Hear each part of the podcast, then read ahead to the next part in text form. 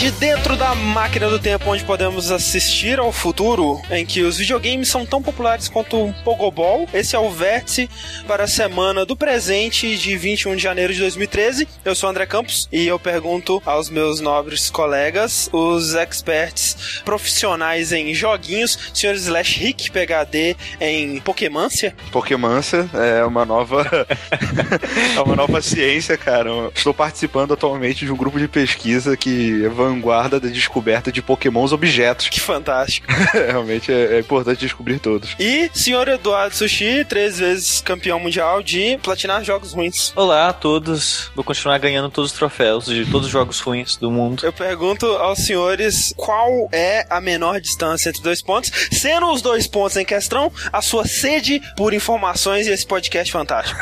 é, é o próprio ponto. Não, Rick, é o vértice. É o nosso cache que aparece aí enquanto não tem dash. É verdade, a gente discute aqui as novidades, né? As notícias, o que a gente tem jogado e, como sempre, responde as suas perguntas. E para isso a gente precisa que você nos mande perguntas, né? Exato. Então continue mandando, seja pelo e-mail, seja pelo Twitter, seja pelo Formspring, né? formspring.me barra jogabilidade. Isso. Dúvidas, né, cara? Ou curiosidades, o que vocês quiserem saber. Tudo, né? Exatamente. E a gente começa o vértice, como sempre, falando do que a gente tem jogado ultimamente, né, Rick? Exato. E eu sei que você terminou um jogo muito recente, hein? Sim, cara, eu terminei Snake. Mentira. eu terminei Far Cry 3, cara. Olha aí. É, finalmente foi o primeiro jogo que eu terminei esse ano. Olha só que fantástico. É, já tá na minha listinha lá, que eu ainda não joguei nenhum desses jogos mais. que você vai falar provavelmente. Mas. É, é, cara, assim, Far Cry 3 a gente já, já comentou um pouco no, nos, últimos, uhum. nos últimos podcasts. E eu acho só relevante fazer um update é, de que ele não, não melhora muito com o tempo, né? Entendi. A, primeira, a melhor impressão que você tem é a inicial. É, exato. As primeiras 3 horas, 4 horas de jogo, provavelmente é a melhor parte do jogo. Vai ficando repetitivo, né? O Sushi me comentou que o final do jogo é meio decepcionante, você achou? É, na verdade não foi decepcionante porque eu não tava esperando nada, né? Entendi. Ele é simplesmente, né? Uhum. Se eu tivesse que chutar o final, sei lá, quando eu tinha 3 horas de jogo, 4 horas de jogo, eu ia chutar um final bem diferente do que teve. Entendi. Mas assim, depois de, de que certos eventos acontecem no jogo, já vira meio que previsível esse Entendi. final, sabe? Então não foi um. um... É, o final eu consigo ver como que ele pode ser decepcionante para algumas pessoas, mas eu de certa forma eu gostei dele porque era o final que eu imaginava que meu personagem ia ter mesmo. Uhum. E qual final você escolheu? O bom ou ruim, o Sushi? Ruim. Sério? Sério? Cara, o final é horrível, velho. É terrível. Não, mas, mas tudo que aconteceu no jogo leva o personagem pra, pra aquele lado, cara. Ou não, né, velho? Sei lá. Eu não quero dar spoiler, né, do, do, do final do jogo, mas Sim. eu acho que basicamente tem um final que é bom e um final que ele faz tudo que você fez no jogo não valer de nada. O jogo, uma coisa que eu tenho que admitir, assim, a atuação dos dubladores, de todos, falando abrangente mesmo, são muito boas, cara. Eu gostei muito da, basicamente de todos os personagens. Uns são melhores do que outros, obviamente, mas apesar de eu achar que a atuação foi boa, os personagens eles não são tão carismáticos. É, o que é a impressão que eu tenho do, do tempo que eu joguei é que eles contrataram atores bons, eles têm uma tecnologia muito boa para captura de movimento, captura facial, mas aí eles não têm muito o que fazer com esses. Não tem é, eles né? não têm muito o que colocar, o que inserir. É, é, você passa uma série de quests onde eu tô com o, aquele Buck, que ele vai te dando missões, ele vai falando com você, você vê que ele é um cara esquisitão assim, mas tipo assim, não, não acrescenta em nada, sabe? Exato. Não. A execução é muito boa, mas não tem muito conteúdo. É, esse Buck, ele faz parte de uma, de uma fase do jogo que podia ser muito explorado de uma maneira muito interessante, sabe? E passa batido. Uhum. Uma coisa que eu tava ouvindo, acho que no podcast do Idle Thumbs, eles comentando, e eu passei a reparar isso depois, é que, tipo, é estranho, né, cara? Porque ele é um jogo de mundo aberto e a maioria das missões dele, ele te coloca num lugar fechado, tipo uma instância de MMO, e aí você vai fazer a missão ali e raramente ele aproveita do fato de que você tem um mundo grande na hora das missões, né? Você tá indo de uma missão para outra, cruzando esse mundo grande, mas raramente ele se aproveita dentro das missões. Né? Exato. Isso é, é, é, mais, é mais às vezes quando tem uma missão de entrega, Isso. uma parada assim, não, mas sei lá, eu concordo. Mas assim, de um modo geral, o jogo é divertido. Ele não é um jogão foda pra caralho, é um jogo divertido, eu gostei, eu tive bons, ótimos momentos com ele. A parte do sandbox dele é é, eu ainda acho fantástica. Acho que o mundo que eles criaram é muito legal, um, é um lugar que dá vontade de você ficar, explorar e tudo mais. Acho que eles colocaram, eles fizeram um bom trabalho com a parte de coletáveis, com a parte de side missions, as missões de caça, as missões de, de, de assassinato são interessantes e tudo mais. Mas todo o resto eu acho detestável e eu gostaria que esse mundo fosse aplicado a um jogo melhor. É, eu concordo. É. Que final triste. É. Não, mas é, mas é Far Cry foi isso, né, gente? É. É, mas assim, legal, sabe? Eles têm te- uma tecnologia interessante, quem sabe. E, e assim, Rick, assim, eu tenho uma noção do que, que é o final do jogo e eu vou te dizer que se for o que eu penso que é, eu também escolheria o que o Sushi escolheu. É. Se eles me derem essa opção no jogo, eu vou fazer com muita alegria, cara. É, Mas assim, com muita alegria. então tá. tá, esse é o jogo que o Rick zerou. Mas eu tenho jogado Pokémon também. Mas Aí, se você quiser acompanhar o Rick jogando Pokémon, né? Todo Tá. domingo às 8 da noite tem um Joga Stream. Exato. E você, Sushi, o que você tem jogado? Eu tenho jogado Devil May Cry, mas não o lançamento agora. Eu tô jogando. Você quer dizer que você está jogando Devil May Cry e não DMC Devil May Cry? É isso? Exatamente. Entendi. Eu aproveitei o lançamento e que não tinha jogado nenhum Devil May Cry. Bom, tinha jogado só o primeiro, faz, mas quando lançou não lembrava mais nada do jogo. Uhum. E resolvi jogar o HD Collection antes de começar o DMC. Antes de falar dos jogos, o que que você achou do, do HD, da, da versão compilada dele? Olha, bom e ruim, porque durante o jogo tá ótimo, sabe? Eu, eu não me incomodo nem um pouco com o gráfico, o HD ficou, ficou, ficou, ficou bacana. Mas o foda é que todas as cutscenes e menu são qualidade de PS2. Entendi. Aí você vai ver uma cutscene, Que merda. aí você vai ver, você vai ver uma cutscene, a cut- a cutscene tá nojenta comparado com o jogo. Aham. Aí você vai no menu, o menu a tela diminui e fica tudo porco também a qualidade. Que merda. É complicado. é, O menu é, foi preguiça foda, mas as cutscenes é complicado, né, cara? Porque muitas vezes o, o, o próprio estúdio original não tem mais os arquivos pra renderizar de novo, né? Mas o, o, o God of War, por exemplo, Sim, God of War é um exemplo muito foda, que eles fizeram a parada direitinho, né? Sim, os caras não pegaram backup de lugar nenhum. Eles fizeram engenharia reversa no jogo. Mas e, e os vídeos? Eles tiveram que pegar, né? do- Não sei como é que eles fizeram os vídeos. Pois é, eles devem ter mandado quem, quem fez originalmente renderizar de novo em qualidade mais alta. Mas o jogo em si, cara, eu, eu acho que sobreviveu bem ao tempo até, eu diria. O primeiro, eu a princípio achei muito estranho, sabe? Porque ele, ele era pra ser o Resident Evil 4, Aham. só que eles mudaram e fizeram aquele jogo. E ficou muita coisa de Resident Evil ainda nele. Ele tem aquela herança, né? Estranha. Sim, tem efeito sonoro, tem um, um leopardo que anda e faz barulho do, do Licker. A porta. Parece que tá jogando o mesmo jogo se você jogar de olho fechado. Aham. Tipo, colocar arma de fogo, acho que pra fazer uma referência. Você pode é, lutar sem mirar inimigo. Mas pra você usar a arma direita e fazer uns combos bem, você tem que usar um botão de mira. Caralho, que medo. A maneira que a câmera é posicionada é como se fosse um Resident Evil. Eles não repensaram a maneira de usar a câmera. E o que fica estranho. É, aqueles ângulos estranhos, né? Sim, e é bizarro porque o seu movimento não é mais de tanque, o seu movimento é, é livre. E a, a câmera muda, seu personagem muda o sentido que ele tá andando. Então isso fica meio estranho. É, é que nem quando você entra na Deku Tree no Zelda Ocarina of Time, que se você estiver segurando a, segu- a direção que você tava quando você entrou, você sai dela. Exatamente. É, pode crer, velho. Pode crer, Que verdade. Você entra de costas e lá Isso. dentro a câmera é diferente. Isso, isso. Mas o combate fez, fez mágica pra época, porque o, Sim, não, era revolucionário. o jogo de ação que tinha antes era o Onimusha. E o Onimusha era tanque lentão, sabe? Aí, curiosidade, a ideia de jogar o inimigo pra cima e atirar e ele continuar no ar veio de um bug do Onimusha. Olha só. Ó, Mas o, o jogo sobrevive bem ao tempo, eu diria. A princípio eu fiquei meio incomodado, sabe? Mas depois você vai acostumando com o jogo e você começa a ver que o combate ele tem mais profundidade do que você imaginava que tinha quando começou o jogo. Aham. No segundo, é um dos piores jogos que eu joguei na minha vida, cara. Muito, muito. Nossa, é horrível aquele jogo. E mesmo assim você platinou ele. Platinei porque eu me odeio. é, isso é normal. Eu tava falando com o Sushi que assim, né, cara, o importante é você sempre ter alguém que é pior do que você. Então assim, eu sou um trophy horror do inferno, sou, mas assim, tem o Sushi que é pior do que eu, entendeu? Tipo assim, ele vai platinar mais jogos assim do fundo do barril ainda. Mas tudo bem, porque o Sushi ainda tem um amigo que é Mentira. infinitamente pior do que ele, sabe? Não é, o sério? cara platinou Mortal Kombat e tá platinando no Street Fighter 4. Você Então... tem noção do Mortal Kombat, cara, é que você tem que jogar 24 horas com cada personagem? Nossa, velho. E sobre o, o 3, O 3 é bom, velho. o 3 é muito bom. Você ainda prefere o primeiro? Então, Assim, né? eu, eu, eu Vamos não sei. May Cry, né? Tipo... Eu não sei se é síndrome de Estocolmo, ou se o endgame do jogo é mais interessante pra mim. Entendi. Porque quando eu tava jogando pela primeira vez, eu tava achando o primeiro melhor. Agora que eu tô rejogando o jogo em outra dificuldade, eu tô me divertindo mais Com três. com três. É, o que eu tenho de memória é que assim, eu joguei pouco do 1, até porque na época eu não tinha o PS2. Quando eu joguei o 3, pra mim, assim, ele foi um jogo muito superior, né? Em, em quesito de jogabilidade. Você não tem mais esse problema com as câmeras, né? Às vezes você tem um, um lugar ou outro que é muito fechado e você não consegue ver exatamente onde você tá, né? Essa posição e tudo mais, mas você não tem aquela herança do Resident Evil mais, né? E o combate é mais estiloso, ele é mais fluido, né? No Sim, 3. sim. Tem umas coisas nele que eu acho meio idiota ainda. Apesar de ele teve excelente ideia.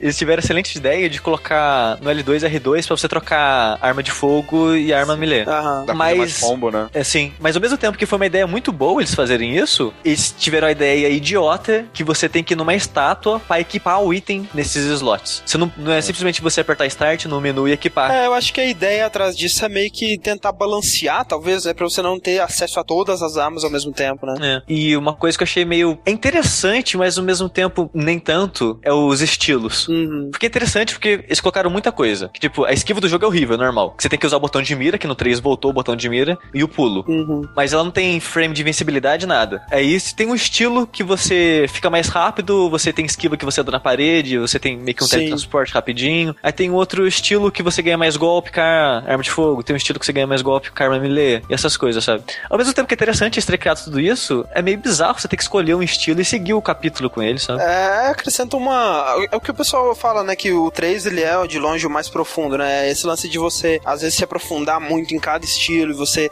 ver o que, que cada um pode oferecer e ver a combinação ideal de cada arma pra cada tipo de inimigo, pra cada chefe, cada fase. Exatamente. né? Esse ele aqui, tem uma arma que é uma guitarra, velho. Isso é muito legal. ele tem uma, uma guitarra que solta raios. Isso, isso é muito foda. Então aí, Jack Black. Então, o jogo é muito bom, tô me divertindo bastante e tô ansioso pra jogar um DMC. Eu acho que eu cometi o pior erro da minha vida jogando os quatro em seguida, assim. É eu vou estar vou tá Verdade. vomitando Dante jogo de ação. Veja pelo lado bom, pelo menos você jogou o 4. Mas é muito bom. Muito bom, muito bom. É, e eu comecei a jogar ah, o novo jogo dessa franquia que se chama DMC Devil May Cry.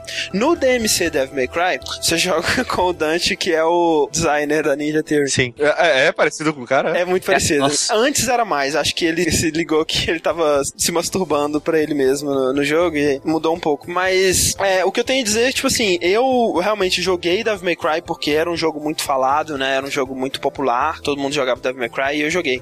Eu nunca fui fã de Devil May Cry, nunca foi o meu jogo de, de beat'em up, de hack and slash favorito. Of Comparado a jogos da época, eu sempre achei God of War infinitamente superior. Sim, é assim. Tanto em, em design de monstros, em design de fases, em design de combate, em história, em personagem. Jogabilidade. Tudo, cara. Joga... Claro, né? Se não existisse Devil May Cry, provavelmente não existiria God of War. Mas, né, o, o, o aluno supera o mestre, né? Nessa é a história da nossa vida. E no DMC, eu achei ótimo que eles estivessem fugindo daquela ideia do Dante, que já parecia meio que uma, uma, uma piada, né? Depois de um tempo que passou a moda daquele personagem super estiloso e super I'm too cool for that. Exato, esse cara aí. Um, um certo tempo atrás era. Você conseguia levar um personagem desse a sério, né? Mas, mas o Dante não foi feito pra ser levado a sério, cara. Você acha? As- eu- eu- Então, é, eu acho que no, no 1, eu acho que eles fizeram meio que sem querer isso de dele ser exagerado de forma engraçada. No 2, eles tentaram, um dos problemas do jogo é esse, eles tentaram levar ele a sério. No 2, ele é o cara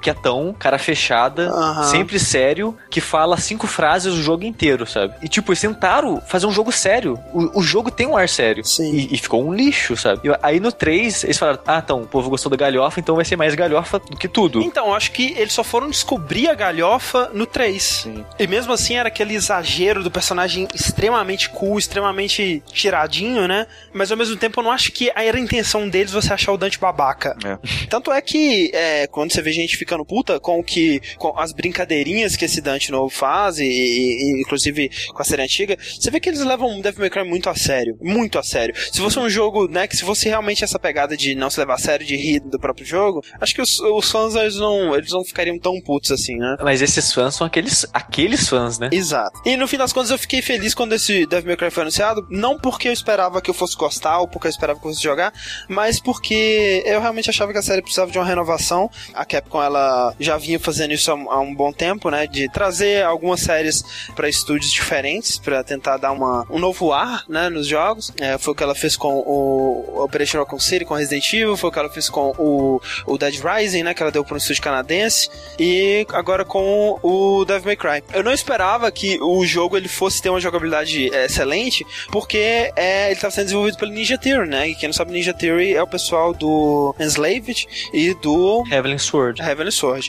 Dois jogos com um estilo visual, né? E gráficos e animações e cutscenes muito fodas, mas que no quesito de jogabilidade nunca foram nada demais. É. E eu esperava mais ou menos isso do, do Devil May Cry e eu estava enganado, porque para mim ele joga a jogabilidade do, desse novo Devil May Cry muito melhor do que a do 3, né? Que anteriormente era para mim o melhor da série. Sim. Talvez não tão profunda, talvez não tão cheia de detalhes. Ele não tem um modo de estilos, ele não tem, pelo menos até onde eu tô, tantas armas, né? Imagino que você vai ficar com essas que eu já tenho até o momento, até o final do jogo. Ele vai ter duas armas no L2, duas armas no R2 Ah, é? e acho que três ou quatro armas de fogo. Mas assim, né, no quesito de diversão, eu, eu tô me divertindo muito mais com ele, acho que ele é mais acessível até.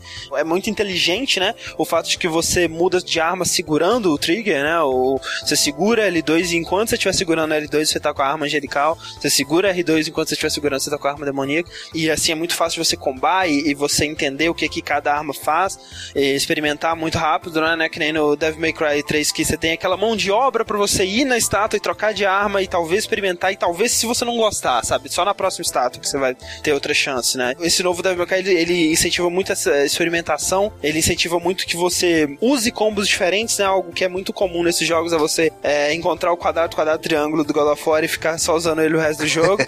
é um jogo que incentiva muito, né? Pelo fato de que você vai combos melhores e com combos melhores você ganha mais pontos de experiência e você abre mais habilidades e, e assim consecutivamente, né? Então é, ele funciona muito bem desse jeito. E o, o combate dele, uma coisa que eu gostei muito, foi o esquema do gancho, de você ir até o inimigo Exato. e trazer ele até você. Duas opções, né? Exatamente, bem legal. Porque nos jogos antigos, você é meio que uma corrida contra o tempo pro seu rank de combo não, não zerar. Uhum. Porque do 1 ao 2, tipo, se você deu um passo sem acertar alguém, sabe? Sumiu o rank, você tem que começar de novo. É, é tipo o manual do Tony Hawk. Que você já pode puxar o inimigo até você ou você, ou você ir até eles. E o Dante? É aquele lance, né, Rick? Eu acho que eu, eu assim, eu não tenho um ódio tão ferrenho quanto você tem pelo Dante, mas eu Aham. também nunca fui fã do personagem, eu sempre achei ele bem ridículo, eu nunca Uhum. consegui ter empatia pela causa do Dante.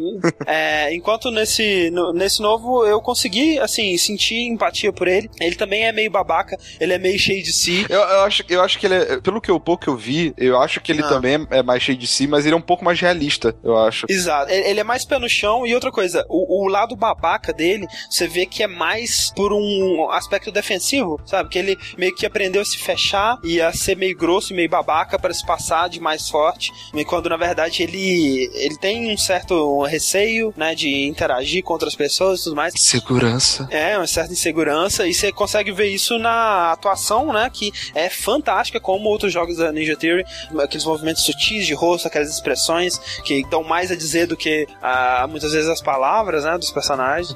Você vê que é um jogo da Ninja Theory pelo visual do jogo, né? Muito colorido, é. a animação muito boa. E não só a animação, né? Acho que o, o design dos inimigos, o design dos cenários, né? Os lugares. Nossa, o Limbo, cara, o Limbo é. Nossa, é muito foda. É muito legal porque toda a premissa dele é que existia um mundo paralelo ao mundo real, onde os demônios habitam, né? E as criaturas fantásticas habitam e tudo mais. Meio que Constantine. E você pode ser puxado por esse mundo pelos demônios, ou você pode é, né, entrar nesse mundo por conta própria através de da, daquele pentagrama que a menina desenha. E esse mundo é uma versão distorcida do mundo real, né? Onde né, as coisas flutuam no ar e tem as coisas ficam bem distorcidas. Eu imagino que, pelo que eu ouvi de outras pessoas que jogaram, fica muito mais maluco ainda de, da parte que eu tô. Eu joguei pouco ainda dele. Uma das coisas que eu quero mais ver é realmente isso. Até onde que eles vão levar essa maluquice do- dos cenários e tudo mais, que parece bem interessante. Sim. Você viu o Quick Look? Não, Dele. não vi. É, é, durante o jogo, na parte de plataforma, você vai poder é, puxar é, pedaços da parede, essas coisas, pra fazer plataforma, né? Tem uma cena que eu achei muito foda, porque ele tá indo pra um lugar e vê aquele ponto vermelho indicando que você vai puxar ele. Uhum. Aí quando você vê o ponto, você pensa, ah, eu vou puxar, vai ser um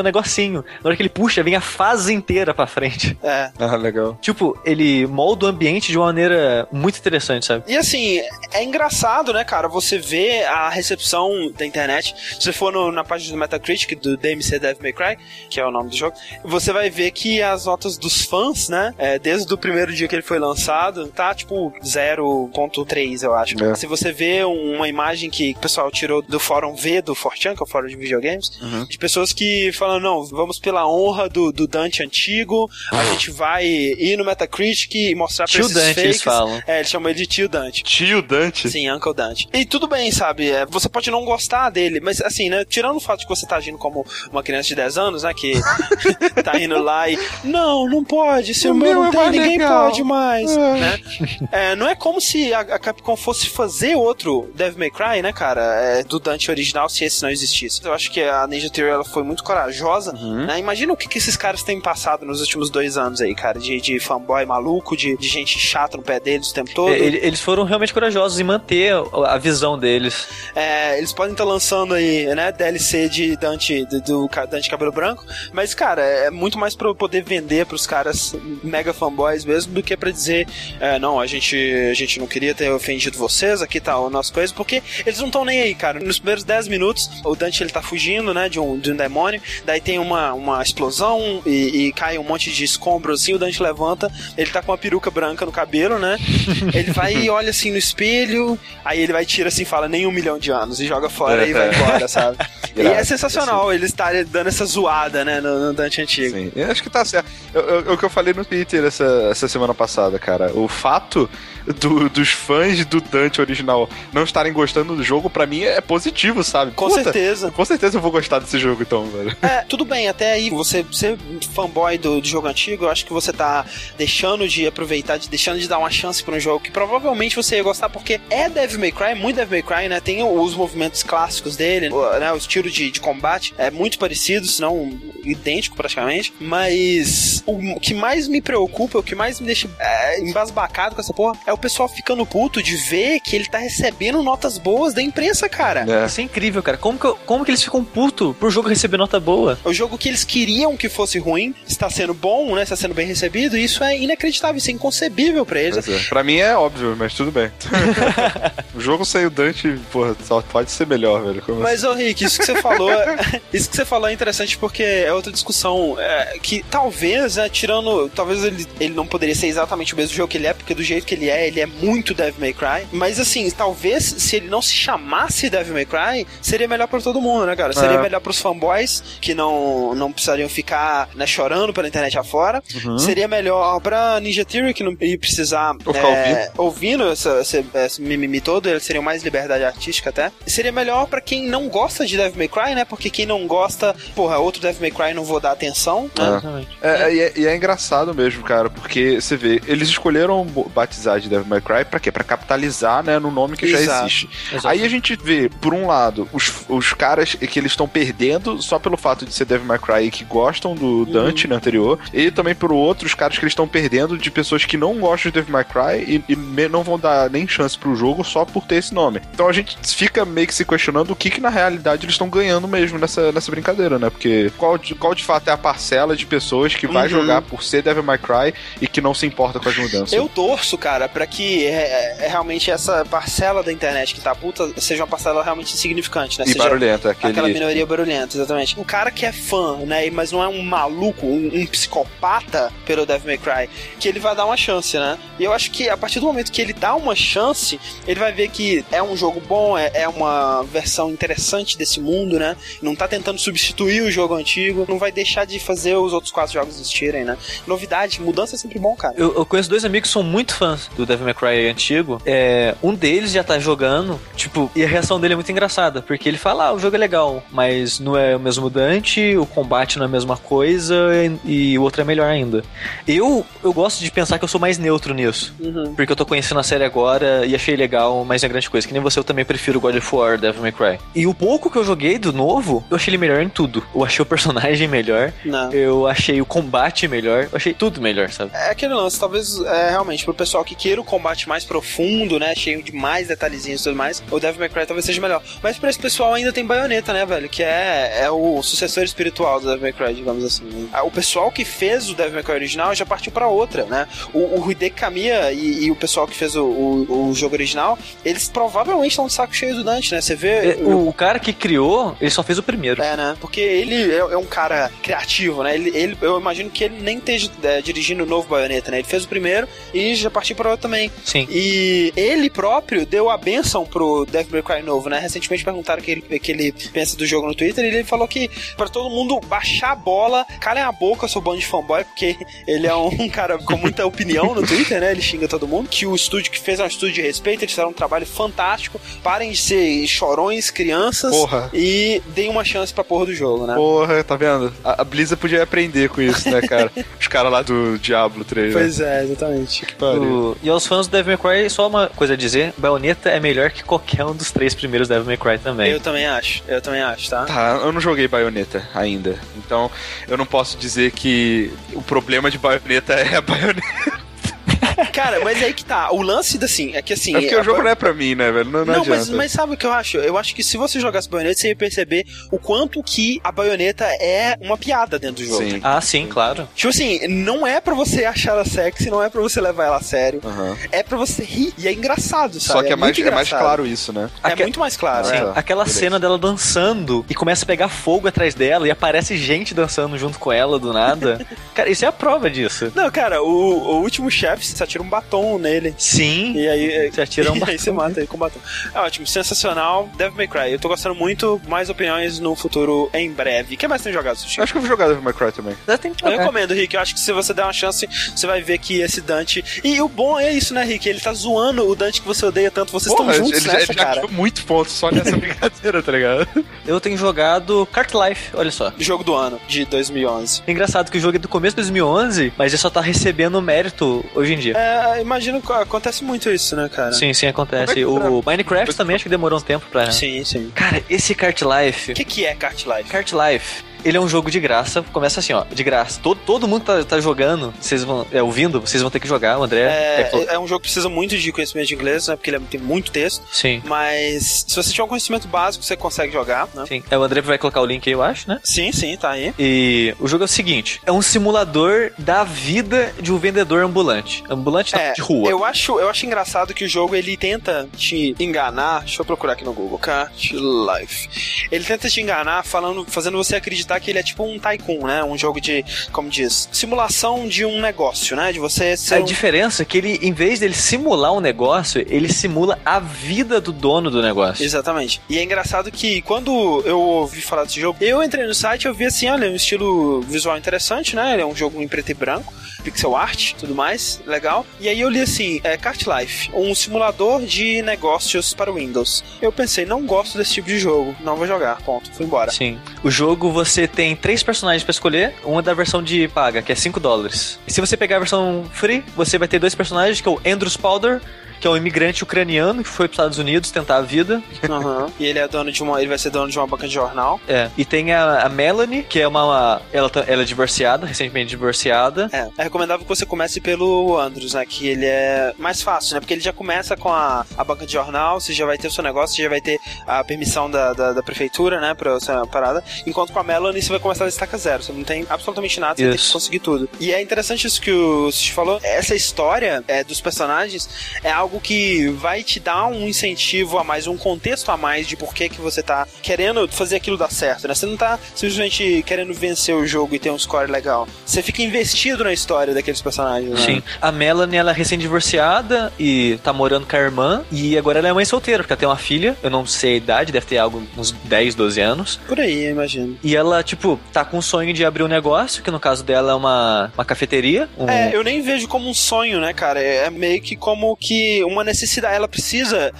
desesperadamente, porque ela em breve ela vai ter uma audição pra ela ter a guarda da filha dela, né? A, a- ideia é que ela precisa provar rápido que ela tem condições de sustentar ela e a filha. Ela precisa muito, em uma semana, fazer isso funcionar. É, é muito interessante que você começa o jogo, ele te apresentando essa uma introdução de cada personagem, te Uhum. colocando no, no mundo dele e, e te solta pra você fazer o que você precisa. Ah, e aí ele te dá um mundo aberto, basicamente, né? Você tem é, é, vários pontos, na, um mapa com vários pontos na cidade. No caso da Melanie, tudo que você sabe é que você precisa fazer uma barraca de café. Então o que, que você precisa? Você precisa de uma barraca para começo de conversa, você precisa de uma permissão da prefeitura, é, comprar o- os ingredientes para você você fazer esse café, então você precisa ir no supermercado comprar é, copos, você vai comprar café, você vai comprar açúcar, você vai comprar creme, você vai comprar tudo que você precisa para fazer o café. E aí, por exemplo, você pode escolher comprar o café normal do supermercado, ou você pode ir num lugar que torra o café próprio, né? Que, que faz o café de maior qualidade e comprar lá. Para ir de um lugar pro outro, você não tem carro, você tem que se decidir se vai de táxi, que é mais caro, mas leva menos tempo.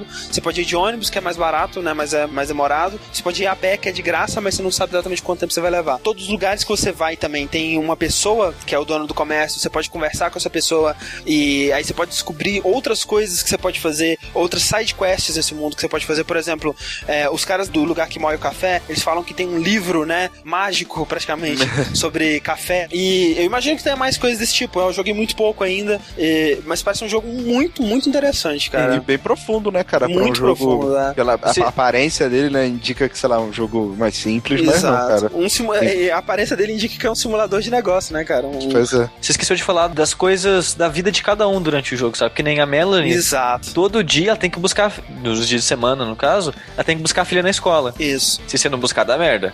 Pois é. O, o Andros, ele tem um gato de estimação que você tem que alimentar ele de tempo em tempo. É, outra diferença muito grande é que como a Melly não tá morando com a irmã, a irmã cozinha pra ela todo dia, né? O Sim. Andros, ele tem que se alimentar, né? Ele tem que dar um, dar um É, jeito de é- comer. é um problema que eu vi no jogo isso, porque eu não achei comida que eu pudesse levar pra casa, sabe? Um Entendi. salgadinho, sabe? Qualquer coisa que eu pudesse andar no inventário, sabe? Eu só achava comida é, em carrinho de comida durante na rua mesmo ou em restaurante, sabe? Restaurante. Aham. E chegava à noite, quando eu saía do trabalho e ia pra casa, não tinha onde comer. E ia dormir com fome, sabe? É Foda. triste a É, vida, né, Eu cara? sei como é que é. Chegar em casa, E- ter que comer e dormir com fome.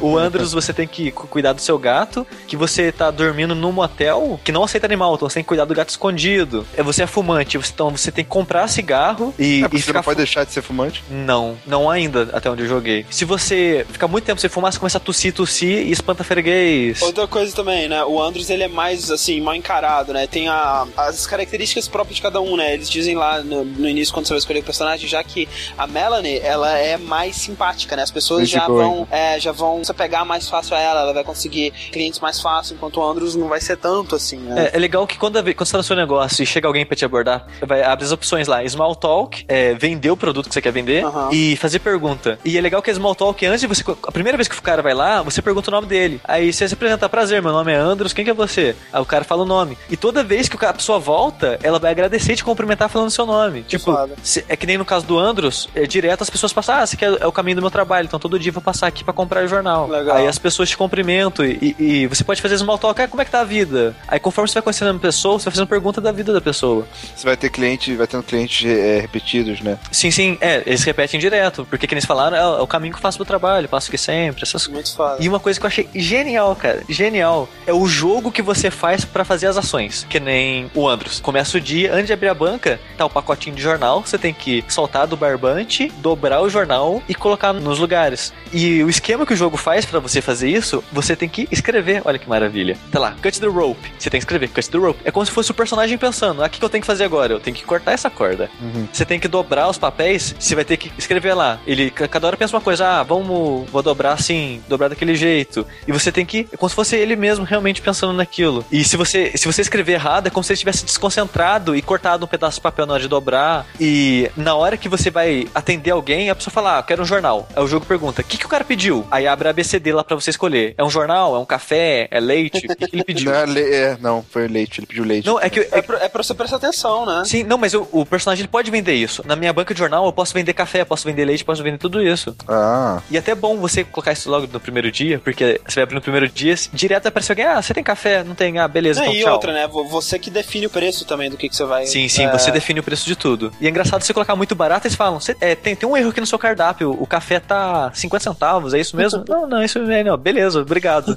Quando você atende a pessoa, aparece esse ABCD pra você selecionar o que que ele pediu. E nisso tem um tempo, porque se demorar muito, o freguês vai embora, porque você demorou muito. E em seguida que você é, escolhe o que, que ele pediu, você tem que escrever algo relacionado a isso que ele pediu. Ou é nesse esquema de pensamento dele, ou ele falando algo, sabe? Ah, sair num café, aham. alguma coisa assim, sabe? E em seguida que você escreveu isso, você tem que colocar o troco. Tá lá, é, a pessoa deu 10 dólares. Quanto custou aquilo? Você tem que é, digitar o troco e dar enter. É, é muito legal porque é, é aquele lance que o pessoal fala, tipo, ah, o que que as coisas que os videogames podem fazer que nenhuma outra mídia pode, né? Que é te dar essa empatia com esse, com esse sujeito, que talvez seja uma realidade que não é a sua, e você entender o dilema dele, né? O sofrimento e, a, e o trabalho, o esforço que está envolvido nisso tudo, né? Muito legal. Quando você chega em casa e vai dormir, a, a pose do Andros apoiado no banheiro tomando banho, você sente que o cara tá acabado, sabe? Você sente que o cara tá na merda. Eu sei como que é essa pose, cara. Eu nem vi o jogo, eu sei como é que é, velho.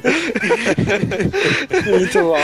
Caraca, eu tô cansado só de ouvir sobre esse jogo, cara. Eu não, não sei se eu joguei. Com você, o jogo teve problemas, né? Que você perdeu o save mais de uma vez já, né? Travou e tudo mais. É, infelizmente deu. Ele deu crash duas vezes. E uma das vezes é, bugou meu save, porque eu já tinha comprado uma cafeteira, café, leite, essas coisas para vender. É, deu crash, beleza. É, abri o jogo de novo, dei load. Quando dei load, não tinha mais cafeteira, não tinha mais as coisas. Ah, que droga. Sabe? É, comigo não tive problema nenhum. Eu joguei menos que o Sushi, eu imagino, mas lembrando, né, cara, esse jogo ele é grátis. Pelo amor de Deus, joguem. Tá linkado aqui, obviamente. Se você quiser jogar com o Vini, que nenhum de nós jogou, mas eu certamente vou comprar pra jogar. Também. É, você paga o quê? 5 dólares? 5 dólares. É, é como se fosse o cara, ó, o meu jogo é de graça, se você quiser doar o dinheiro, você pode doar. E além disso, se você doar, você ganha um personagem novo. É, tipo isso. Muito bom, muito bom, excelente. Kart Life. Kart Life. Não Kart Life. Card Life, a vida dos jogadores de Yu-Gi-Oh! Exatamente. Primeira vez que eu vi Kart Life, eu pensei, será que é corredor de kart? Ainda nessa pegada de jogos independentes que estão tendo um pouquinho de destaque agora, outro jogo que, como o FTL, foi financiado pelo Kickstarter, um dos primeiros também lá em 2009, eu acho que foi o Kentucky Road Zero, que é um adventure que mudou muito. Se eu for ver o pitch dele do Kickstarter, você vê o vídeo que eles estão mostrando lá, não tem nada a ver mais com aquele jogo. Ele vai ser lançado ao longo de 2013 em episódios, né? É, o primeiro episódio saiu esse mês, é, ou no final do ano passado, se não me engano. Esse é o começo desse ano e vai ser cinco episódios. o- A ideia são cinco episódios até o fim do ano. Exato, e ele tá indo pro Steam em breve, ele já foi aprovado no Greenlight. Se você comprar no site deles, você recebe o código do Steam assim que sair. Exato, tem isso também. Ah, legal. Visualmente, o jogo ele lembra muito uma mistura, como se é como se Out of This World, né, Another World, e o Super Brothers Sword and Sorcery tivesse tido um, um filho. Uhum. Que ele tem muito esse aquele esquema de, de, de gráficos vetoriais, né, cores chapadas e tudo mais, e um design meio geométrico, meio minimalista assim para as coisas, é muito interessante. O visual dele é foda demais, cara. Se você tem algum interesse por essa parte mais artística, essa parte de design dos jogos e tudo mais, já vale a pena só por isso, né? E tirando isso, ele é um adventure muito legal também. Ele é diferente, né? Ele não tem quase nenhum puzzle, é mais interação com os personagens, Uhum. conversa, né? Você é, escolher o que, que o seu personagem vai dizer, o que, que ele vai perguntar. Muitas vezes você não tem a opção de é, esgotar toda a árvore de diálogo, né? Muitas vezes você tem que escolher uma opção só, que também convida muitas voltas, né? Pra você jogar de novo o jogo e tudo mais. Uhum. É quanto tempo, mais ou menos, o primeiro episódio? Uma hora, um pouquinho mais de uma hora, uns 40 minutos a uma hora e 20 por aí, mais ou É, menos. legal. mas parece que tem umas coisas escondidas no jogo, né? Exato, é. Logo depois do começo você é jogado num mapa aberto também, que você pode viajar seu carro, e é bem vasto o mapa. Só, só precisa visitar um ou dois lugares nesse mapa no primeiro episódio, mas você pode ir em todos já, então. Uhum. Tem umas coisas assim muito estranhas, sabe? É um jogo, é- é- ele lembra muito Twin Peaks, um pouco de David Lynch, assim, de modo geral. Esse lance de uma cidade muito estranha, sabe? De coisas estranhas acontecendo na cidade, de pessoas muito esquisitas, né? Acho que é normal, né? Tipo, Exato, todo mundo é muito esquisito, então todo mundo acaba sendo normal. Ele se vende como um jogo de adventure, mas ele realmente não tem muito puzzle ou, ou desafio ou né? Ele vai meio que pra linha do que o, o Walking Dead foi, que é muito foco em diálogo, muito foco em ambientação, muito foco na história. Só que ele vai mais além ainda que o Walking Dead. Porque o Walking Dead, de vez em quando, ele tentava, né, colocar aquelas partes de tiro, né, e, e puzzle, de você resolver alguma coisinha, por mais que fosse bobo ali em um lugar ou em outro. E o Road Zero, ele, ele não faz, eu acho que nada disso, né? Todo o seu desafio no jogo é realmente conseguir encontrar pra onde você vai em seguida. Ou seja, seu objetivo é, é encontrar a Kentucky Route Zero, a rodovia, e pra isso você vai buscar informações com outras pessoas. Então você vai no posto de gasolina, aí o cara fala, ah, tem essa mulher que talvez ela possa te dizer, e aí ele te dá as direções, né? Não marca no mapa, não. Você tem um mapa aberto e você tem que navegar esse mapa pra conseguir encontrar. Então ele te fala, ah, quando você vê a, a árvore que tá sempre pegando fogo, né? Umas paradas bizarríssimas, assim. Você vai e vira à esquerda, né? E aí você vai, segue aquela estrada até não sei onde, vira à direita, esse tipo de coisa. Esse é o maior desafio que o jogo te proporciona, assim, de você navegar o mapa. E fora isso, é mais um foco em diálogo mesmo. Uhum. Sim. Mas é um jogo bem diferente, bem, bem interessante. E, e, não duvido que ele continue interessante até o fim do ano, cara. Ele pois é, bem... é, eu quero muito ver para onde que essa história vai, sabe? Porque o final é, é, é, ele dá um cliffhanger interessante e que te leva a entender um pouco mais da natureza do que talvez seja essa Route Zero. É, acho que muito do jogo também, assim como Twin Peaks, vai ser muito sobre o lugar também, né? E a, e a história desse lugar e as pessoas que vivem nesse lugar, por que, que elas são estranhas, né? Eu imagino que vai se aprofundar muito nisso, então provavelmente vai ser bem interessante. E acho que provavelmente muita coisa vai ficar sem explicação, né? Eu imagino que sim também, muita coisa aberta à interpretação. É. A partir daí você já sabe se é algo para você ou não, né? Então. É. Pode crer. Vamos, antes da gente ir para as notícias, vamos quebrar aqui com uma pergunta, né, cara? Hum. Lê essa primeira pergunta aí do Yosuke, o nosso amigo de perpétuos fones de ouvido e, e kunais. Sim. Ou facas de cozinha, dependendo do que você equipar. O Yosuke Hanamura, ele pergunta o seguinte: vocês usam detonados ou algum tipo de FAQ quando estão presos em alguma parte de um jogo? Caso não, vocês consideram players que usam inferiores? Vejo muita gente falando isso. Você considera players que usam isso inferiores, Sushi? Não. Até porque vocês são. escória. Vocês são bits de platina, né, cara? É, né? ah, é, exatamente. É, é, a primeira coisa que eu faço assim que eu termino um jogo é no PS3 Trophies e procurar é, um, um, rumo mais rápido possível para platinar o jogo. para acabar ver a dificuldade, isso. ver como é que sim, é, sim. né? Uhum. Mas eu não considero isso um problema, não. É, quer dizer, não considero ninguém inferior, não. Assim como brochar, todo mundo vai passar por um momento na vida que vai ter que procurar isso, sabe? Você vai estar jogando um Adventure, algum jogo que você vai empacar, é. você, vai, você vai ficar 40, uma hora, 40 minutos, uma hora preso, deixa de ser divertido às vezes isso. Sim, sim. E, e, e no caso de Adventure, sempre é uma coisa muito babaca que você tá esquecendo, né, cara? Sim. É, o tipo de jogo atualmente que eu me vejo, talvez procurando alguma coisa no, no Google ou no GameFAQs, alguma coisa assim, geralmente é Adventure. Porque jogo moderno, os jogos atuais, é muito difícil você realmente empacar neles, né? Sim. Mas pode acontecer. Quando o jogo não é tão bem, o design dele não é tão bom. Exato. Né? É mais uma culpa do jogo do que um puzzle ou uma dificuldade a mais, né? Porque a maioria dos jogos hoje em dia, eles são tão testados, né? Eles passam pelo ponto de vista de tanta gente que eles, a maioria dos jogos, quando eles são bem feitos, eles já pensam em todas as possibilidades, né? Então, assim, se eles sabem que um puzzle é, é relativamente mais difícil, eles colocaram lá um áudio que vai tocar se você ficar agarrado nele durante mais de 5 minutos, por exemplo. Exato. E aí alguém vai te dar uma dica a mais pra você poder prosseguir. Às vezes acaba sendo chato, né? No caso de Portal 2, por exemplo, às vezes, quando você tava tendo aquele momento de epifania, aí ah, GLaDOS ou Whitley, ele fala, ah, e se você tentar isso aqui, quebra um pouco, né? Aquele momento de, de você se sentir muito inteligente, né? Sim.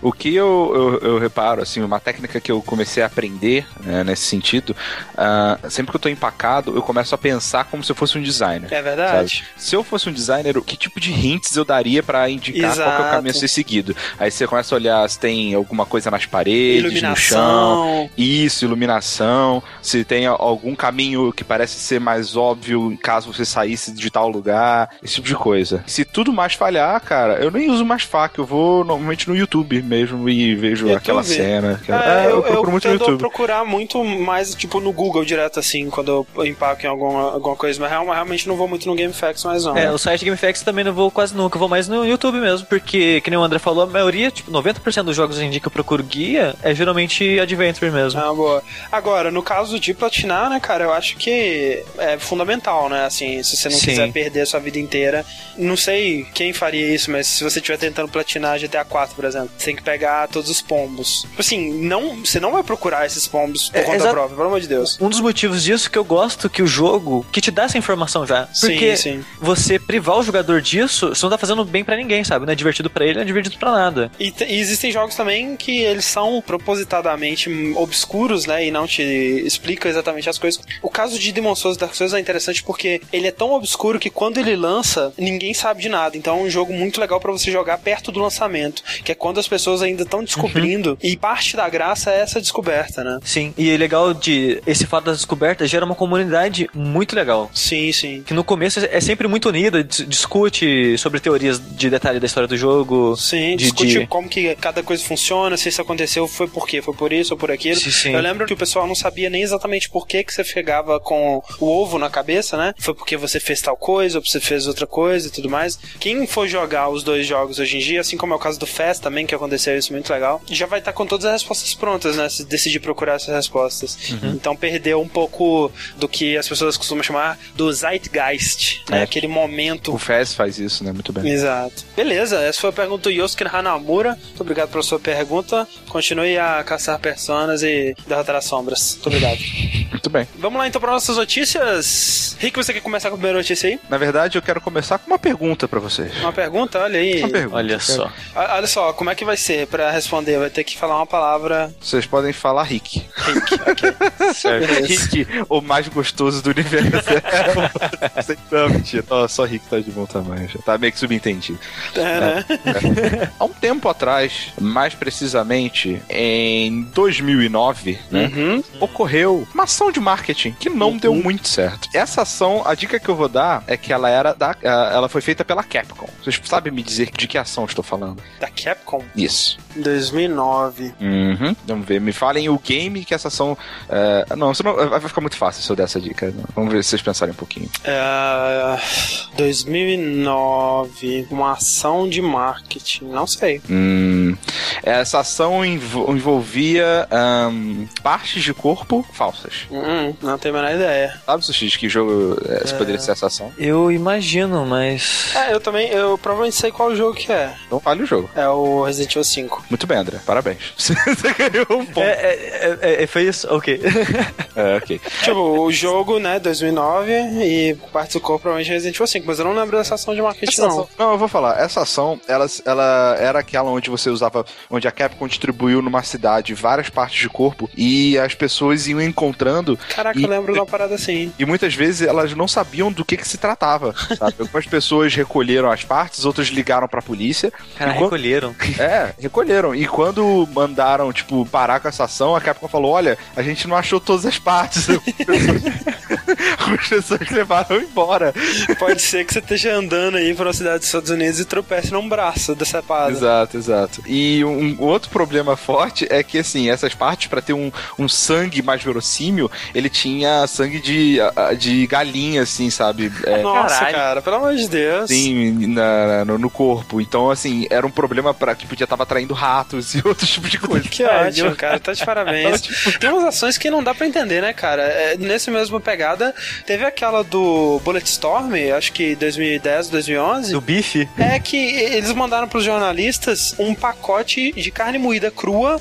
No meio dessa carne moída tinha uma dog tag com o logo do Bulletstorm e um pendrive com um trailer. É, Bom, né? tipo, Obrigado, né? Valeu. Quando, Então, quando assim- você falou em ação com partes, eu lembrei dessa do Bulletstorm na hora.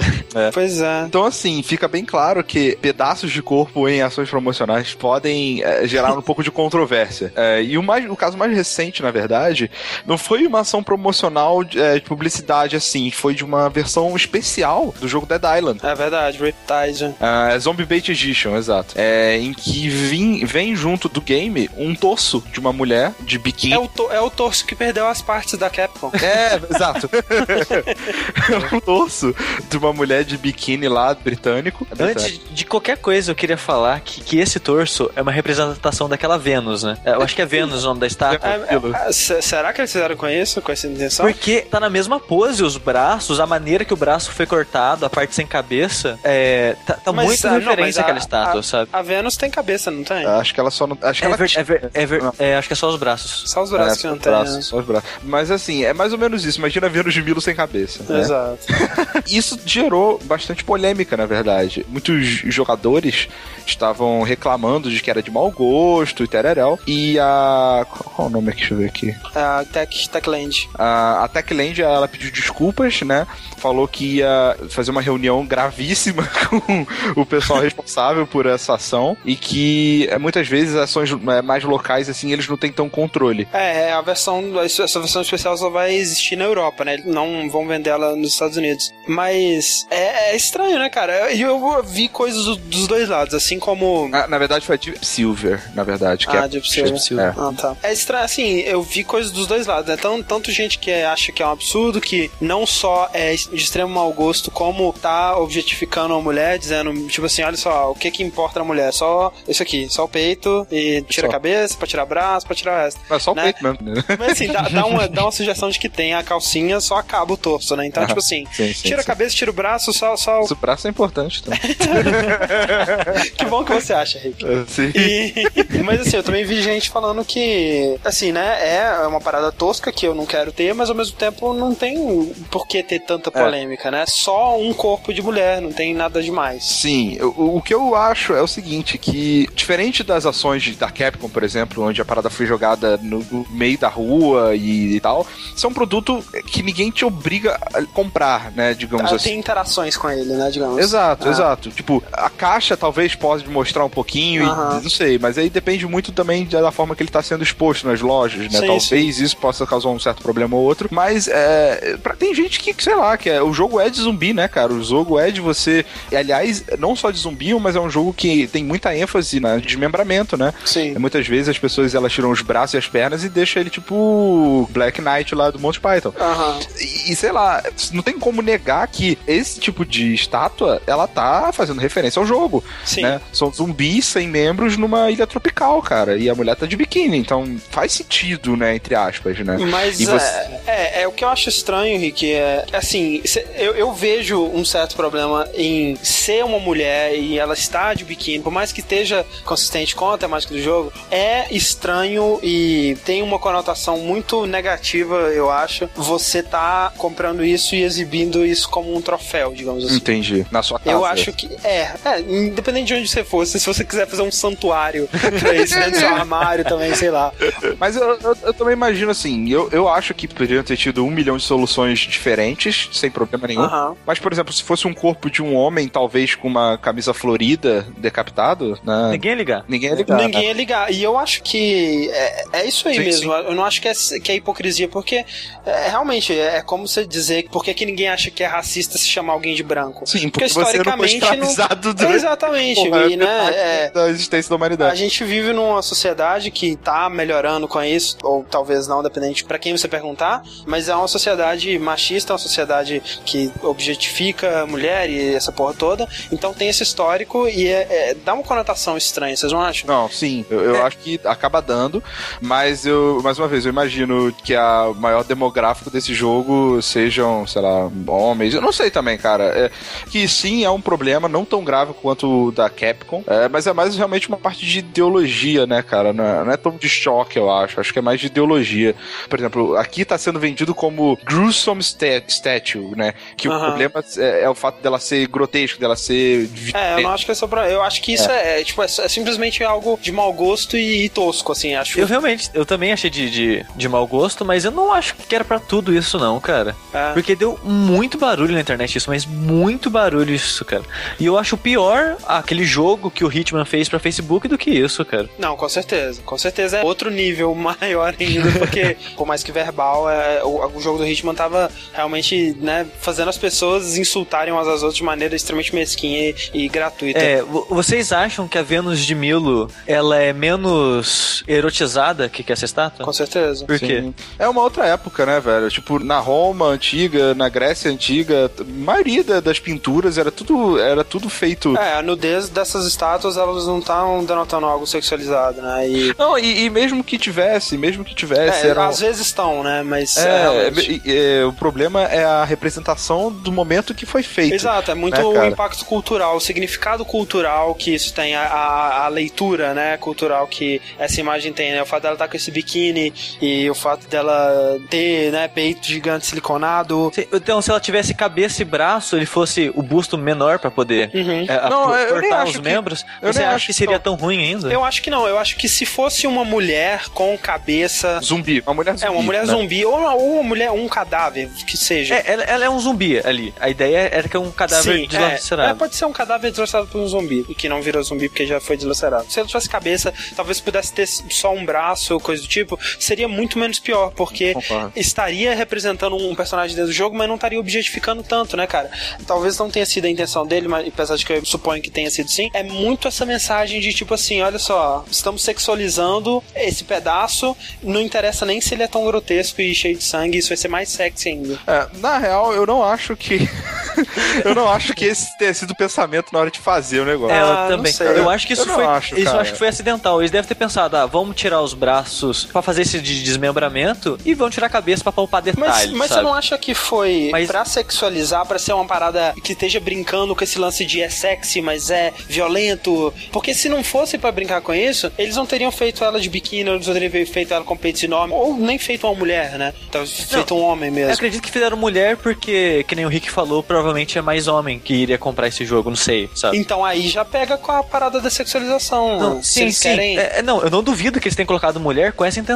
Mas eu também não acho que eles colocaram só o peito pra fazer, para passar essa mensagem que você disse, sabe? Mas- Vou colocar só o que importa porque é só o que o homem pensa, sabe? Mas você tá dizendo que ele- eles fizeram pensando no público masculino e eles decidiram fazer uma mulher com peitos gigantes de biquíni. Se eles não tiveram essa ideia, cara, é muita coincidência, é muita inocência, é muita. Como, qual que é a palavra? Ingenuidade. Ingenuidade deles. Complicado essa discussão.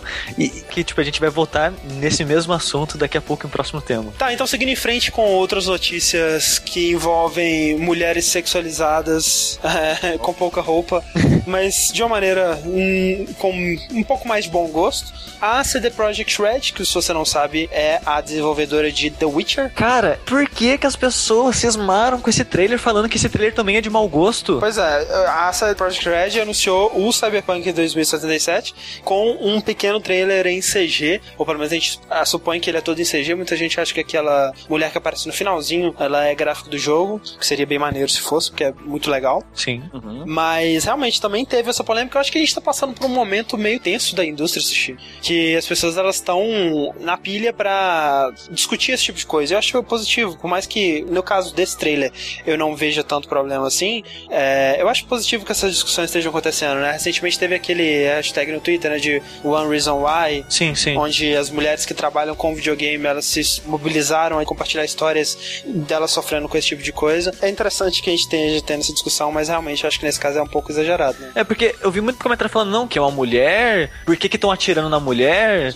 tipo, quer dizer que é, vi- é violência a favor da É mulher? Os- violência, é um jogo tipo, sobre abuso Sim, e, e eu vi lugar falando isso, sabe? Que o trailer tava incentivando, incentivando. isso. Eu falei, nossa, calma, não é bem assim. É, A é, violência do trailer e esse lance sex- sexualizado, entre aspas, que eu nem acho que é sexualizado. é- é- não passa em momento algum, pra mim, pelo menos, é, essa sexualização, sabe? O, o- aquele trailer foi pra mostrar o ambiente daquele mundo. É, né, a pegada do mundo, né? O que que, esse Exatamente. jogo vai ser visualmente, né? Qual que é Exatamente. o clima. É, por isso que ele é muito slow motion, tem muita tomada que só mostra a cidade, como são as pessoas e essas Isa, e se você quiser tirar algum significado a mais desse trailer, é o significado é que a polícia do futuro ela é muito despreparada porque ela tira com balas de paçoca.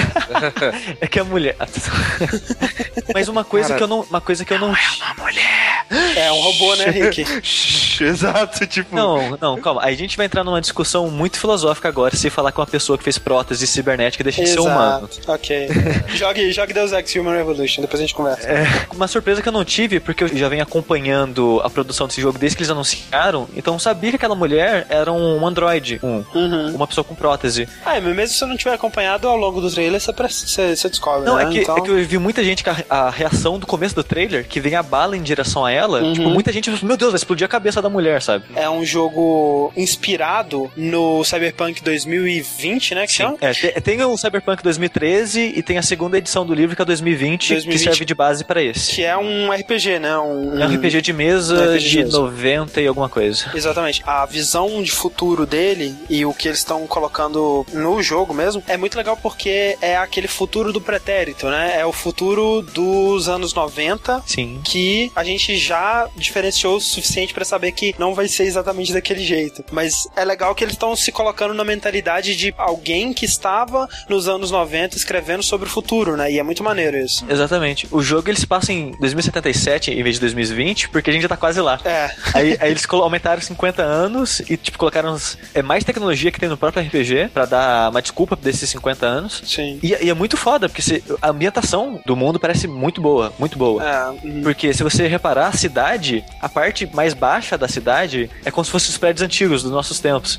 E em cima são prédios mais futuristas, por assim dizer. E você vê, tipo, como se eles fizessem um esqueleto de metal por fora do prédio velho para sustentar aquele prédio novo em cima. Muito interessante, muito bem pensado. Eu gostei muito das vestimentas dos, dos soldados, né? Tem aquele clima meio retrô mesmo. Sim. Sobre o jogo em si, a gente sabe como é que vai ser. Vai ser tipo The Witcher, vai ser mais ação, tipo Mass Effect. Como é que vai ser? Então, a jogabilidade, não, eu não sei ainda se vai ser tiro em terceira pessoa ou em primeira pessoa. Mas Uhum. ele vai ser um RPG de mundo aberto que você não vai jogar com nenhum daqueles caras do trailer. Você vai criar um personagem do zero, você vai fazer o rosto, vai fazer tudo.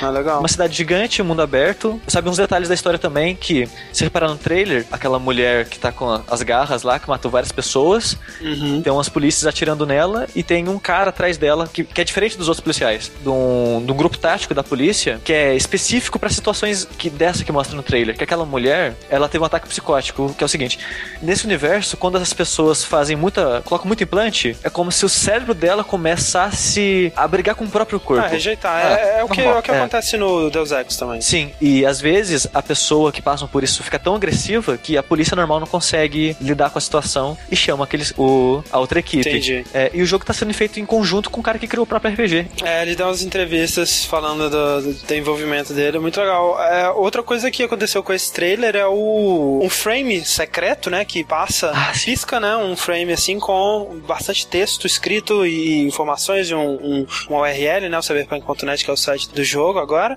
E nesse texto tá escrito muita coisa, por exemplo, falando dos, dos futuros projetos da CD Projekt, né, ela fala que ela tá desenvolvendo outro projeto junto com esse, que provavelmente vai ficar pronto antes ainda. Parece que vai ser anunciado esse ano. É, vai, eles disseram que dia 5 de fe- de fevereiro eles vão, eles vão dizer do que, que se trata exatamente esse novo projeto e que o Cyberpunk parece muito promissor, parece muito legal e tudo mais, mas é bom a gente esperar porque a, a ideia deles era lançar no mínimo em 2015, se Sim. tudo der certo. Nossa. É, eu vi uma entrevista dos caras da, da cabeças da equipe. Ele disse que eles querem trabalhar nesse jogo até ficar do jeito que eles querem. Sim. E, e o jeito que eles querem é que aquele CG do trailer seja o gráfico do jogo. Vamos ver. Em 2015 eu já não duvido que seja possível. Eu também não, eu porque. duvido que eu tenho uma máquina pra rodar isso. É, isso eu também eu duvido. Mas é porque se você vê aquele trailer e em seguida assistiu o Agnes Philosophy ou o trailer da Unreal Aham. 4, não tá tão distante assim. Verdade. Vamos ver, né? 2015, futuro. 2015 a gente vai ter perna de aranha e vai, bater bala com a cara, né? Eu espero que sim. Eu espero que sim. Ser- Nossa, eu não vejo a hora de ter prótese. O Rick, como Se sempre, né? Vai ser o primeiro da fila quando Nossa. inventarem a prótese. Nossa, eu também. Eu, eu tô colocando o óculos do Deus Ex. É isso aí. eu vou trocar mão. meu olho. Agora, olha só, nessa temática cyberpunk, eu tenho uma quiz pra vocês. Manda. É, a gente sabe que esse jogo ele tá sendo baseado nessa obra, nesse, nesse RPG, que nunca teve nada antes baseado nele, né? Esse Cyberpunk 2077 é a primeira coisa, o primeiro jogo, pelo menos, não sei se. Sim. É, é o primeiro jogo fora do, da de mesa. É, mas existem outros universos cyberpunks e outros jogos com essa temática cyberpunk. Eu gostaria que vocês me citassem três jogos com a temática cyberpunk que existiram antes de 2077. Shadowrun, Deus Ex. Eu posso. Posso tentar? Pode, pode. Shadowrun, Deus. Não, não, ah, repetir os meus é foda, mano. Olha, eu, eu chutaria é, Adventure do. Caraca. Primordia Vale? Talvez. Time Cop. Time Cop? Que Time? Cop é aquele rail shooter? Não, não é Time Cop? Não, que o cara viaja no tempo e ele começa na pré-história. Ah, Time não. Comando. É. É, tá- ah, sei lá, se é Cyberpunk, essa porra. Olha só. Ah, Ghost in the Shell. Tem, existe o go- jogo do Ghost in the Shell. É, existe, pois é. Aí, beleza. Existe, velho. Vocês poderiam falar também System Shock? System Shock, putz. Ah, Bioshock, né? Why not? Não, é Não, Steampunk. Bioshock é Steampunk. Steampunk, é. Vamos intercalar aqui com mais uma pergunta, essa de uma pessoa anônima, e ela gostaria de saber da gente, nós três, nós três pessoas, quais são os animes, mangás e HQs favoritos da gente. Eu tenho a impressão de que a gente já respondeu isso aqui, mas vamos responder de novo se for o caso. Tá. Bible Black. É, Opa, aí sim, hein? Mangá eu leio muito pouco, então vou falar de anime mesmo. HQ. Ah, tem HQ também. Então, meu anime favorito é Cowboy Bebop. Aham. E HQ favorita, clichêzão, mas é o Watchmen. Aham. E outro anime que eu gosto muito, assistam Bacano. Bacana, bacana, bacana. Bacana, bacana. Tá. É, e você, Rick? Velho, ahn, mangá. Ah, eu acho que. Eu, eu fico na dúvida entre Hajime no Ippo e One Piece. Mas se eu Uhum. tivesse que escolher um, eu escolheria One Piece. Anime, é, provavelmente o que eu mais gostei até agora foi o Full Metal Alchemist Brotherhood. Uhum, mas também uhum. vale fazer uma menção rosa a Furikuri. Furikuri. Furikuri. Furikuri, Furikuri. HQ não, e HQ, eu não HQ? sei, cara. Não, não leio muito HQ, não. Pois é. Minha HQ favorita é Turma da Mônica, né? é, o mangá favorito, só pra não repetir o Rick One Piece, provavelmente seria o meu favorito, mas então eu fico com Monster. E meu anime favorito, então, vai ser Ricardo no Go. É Olha verdade, só. Não deu. Assim, se eu fosse olhar por nostalgia, o anime que mais fez parte da minha infância e da minha obsessão foi Yu Yu Hakusho. Mas o anime que eu mais gostei realmente foi Ricardo no Go. E, ok, muito obrigado pela sua pergunta, Anônimo. Você é um anônimo obrigado, simpático. V- Vamos outra notícia aqui. Falando de jogo bom. Falando de jogo bom, tá começando a aparecer as premiações, que eu acho que é o tempo certo pra aparecer premiações E, começo do é, ano. concordo, exatamente. Aham. É, tá. Já anunciaram a lista dos concorrentes da DICE Awards e da IGF Awards também. Que junto com a, a, a premiação da GDC, o GDC Awards, são as premiações realmente importantes né, da indústria. Assim, É, é, você- sim, sim. Um outro ponto de vista que também é muito importante é o dos próprios desenvolvedores, né, cara? O que é importante saber é se o Mega 64 fez uma nova música pro GDC. A, a, qual- a nova música eu não sei, mas eles provavelmente estão lá. O, o bom, o excelente pra mim, é que na DICE Awards o que tá concorrendo a mais prêmios é o Journey. É verdade. Ele tá concorrendo a 11 categorias. Ué? E seguido do Walking Dead, que tá concorrendo a 8, Far Cry concorrendo a 7 e Halo 4 concorrendo a 6, olha só. Mas você vê como realmente esse é a premiação diferente, né, É cara? verdade. Sim. Não é o que eles vão escolher jogos bizarros, mas é que a gente vai ver se os jornalistas estavam certos, né, cara?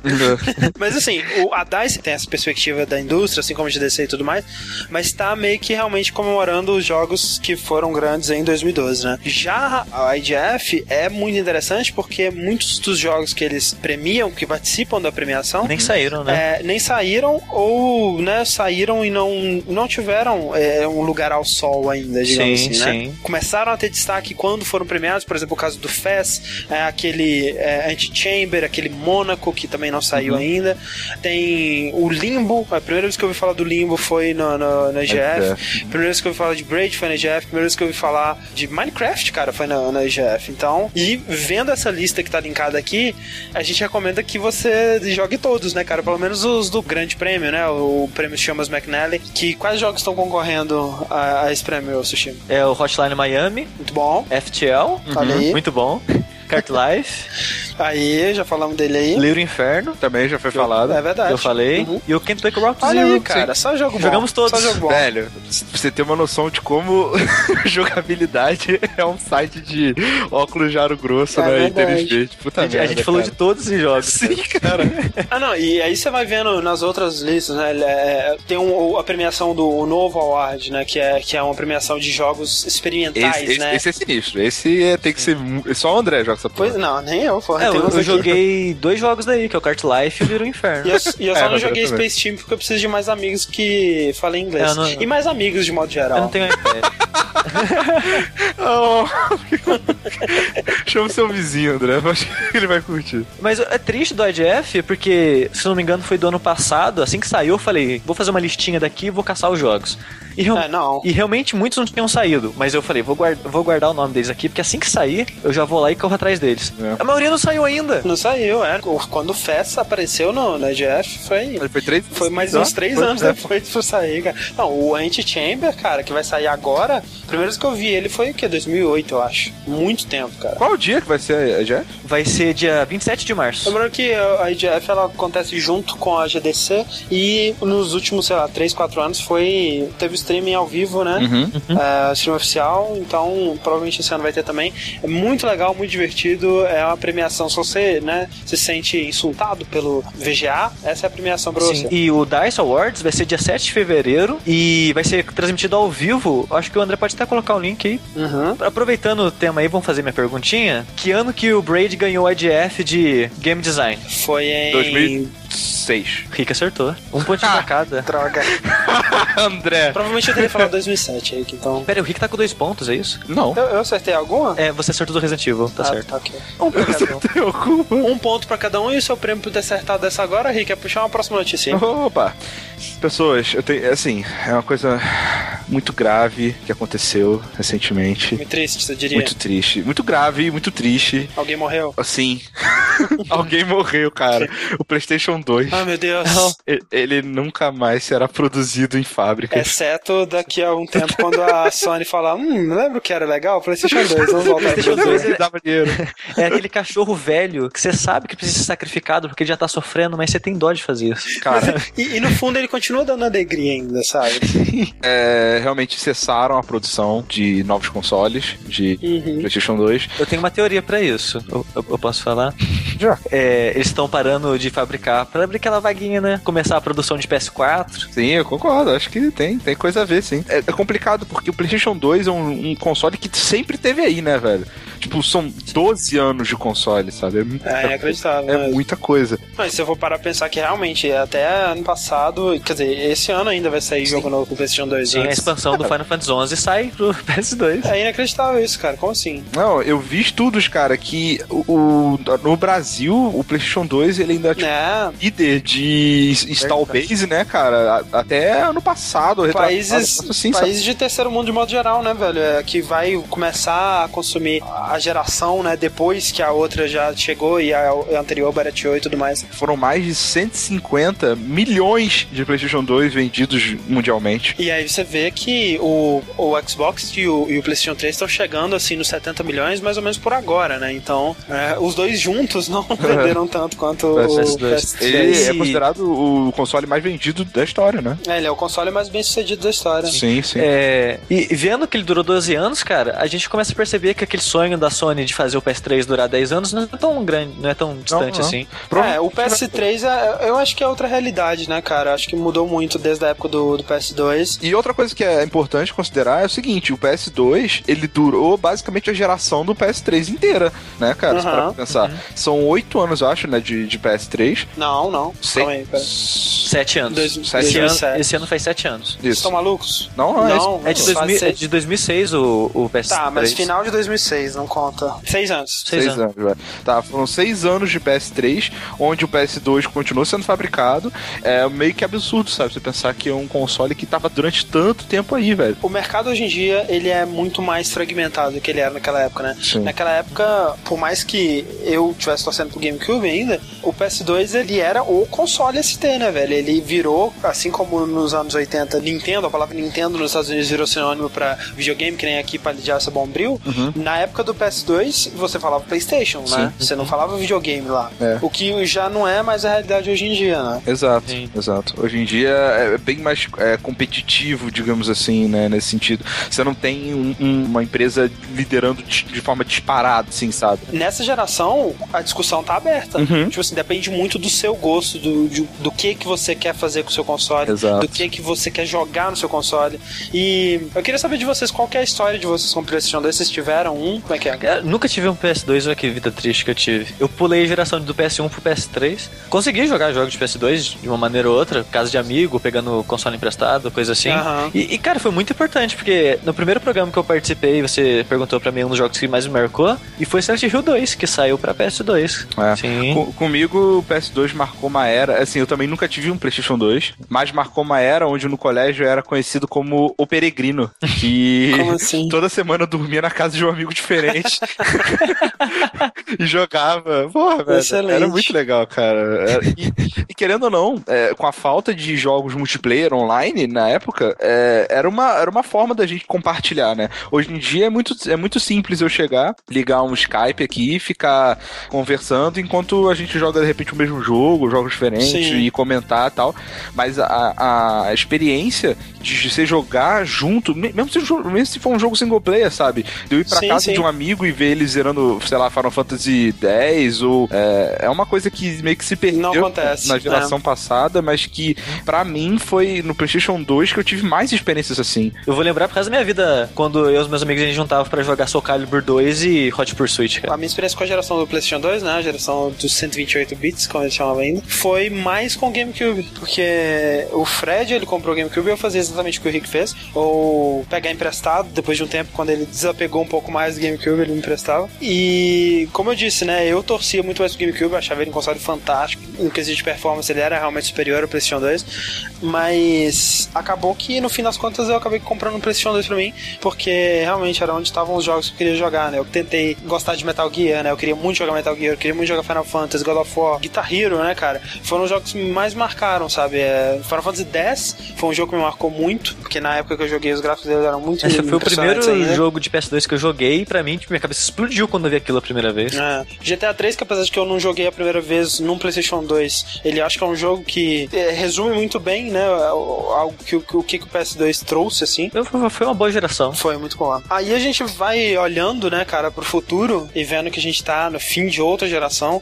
Esse sucesso que o PlayStation 2 teve, provavelmente nunca mais vai se repetir, né, cara? Provavelmente não. Porque hoje em dia, que nem você falou, ele dominava o mercado de uma maneira que não tinha como questionar o poder Uhum. dele. Foi, foi aquele lance dos planetas lineares. né? A empresa conseguiu lançar um console com preço bom, com a tecnologia boa, na época certa, com o apoio ideal de todo mundo, né? É algo que realmente é muito difícil de reproduzir e muitas outras coisas também mudaram, né? Eu acho que, que essa geração que tá pra vir esse ano, ano que vem, se ela não é, ela simular isso de novo no nível menor, porque hoje as empresas elas mandam muito mais que, que as fabricantes de console. Sim. Então a exclusividade tá cada vez menor, Uhum. vai ter todos os mesmos jogos pra todo mundo, você vai escolher pelos exclusivos e o serviço, mas eu acho que se não simular um mercado forte como foi esse do PS2, cara, eu não, eu não sei como é que vai ser a próxima geração, sabe? A gente, a gente discutiu um pouco sobre isso no, no Death de retrospectivo de 2012 e previsões para 2013. E depois eu tava ou, escutando o do Giant Bomb e vendo é, o, o vídeo do Jeff, que ele responde perguntas dos leitores. E eu fico deprimido, né, cara? Porque, como alguém que tento ser um- uma pessoa que fala de videogames e discute videogames,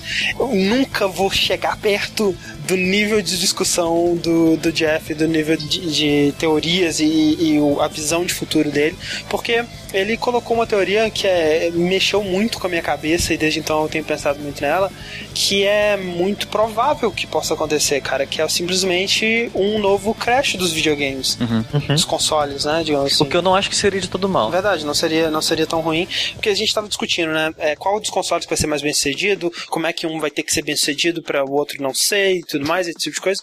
Pode ser que nenhum seja, né, cara? Simplesmente Sim. isso. Pode ser que nenhum deles tenha o pulo tecnológico, ou o preço, ou o suporte de jogos, ou, ou seja lá o que for, que vá realmente chamar a atenção do público. Pode ser que o público que fez dessa geração o Xbox tão bem sucedido e o PlayStation 3 tão bem sucedido, boa parte desse público ele pode partir para outra coisa, ele pode ficar na geração, ele pode ir pro Steambox se o Steambox der certo e for lançado a tempo. E com isso acontecendo, pode ser que a gente não tenha mais tantos jogos grandes, né? Esses jogos que chamam esse público, a gente já tá vendo isso, né, velho? A gente já tá vendo uma certa decadência na quantidade de jogos AAA. Tem todo aquele problema que a gente já falou do meio que desapareceu, né? Ou o seu jogo é um jogo indie, ou o seu jogo é o jogo mais AAA do universo, né? Você não tem um meio termo mais. E quanto maior a tecnologia, quanto melhores os gráficos, quanto mais complexo for o jogo, mais caro é pra ser feito, né? Sim, e a gente vive um momento, principalmente nos Estados Unidos, mais que a gente talvez, de uma crise muito grande financeira. Exato. E não tem como mais subir o preço dos jogos. Não tem, é verdade. E, Pra eles, eles já acham 60 um, um preço muito caro. É,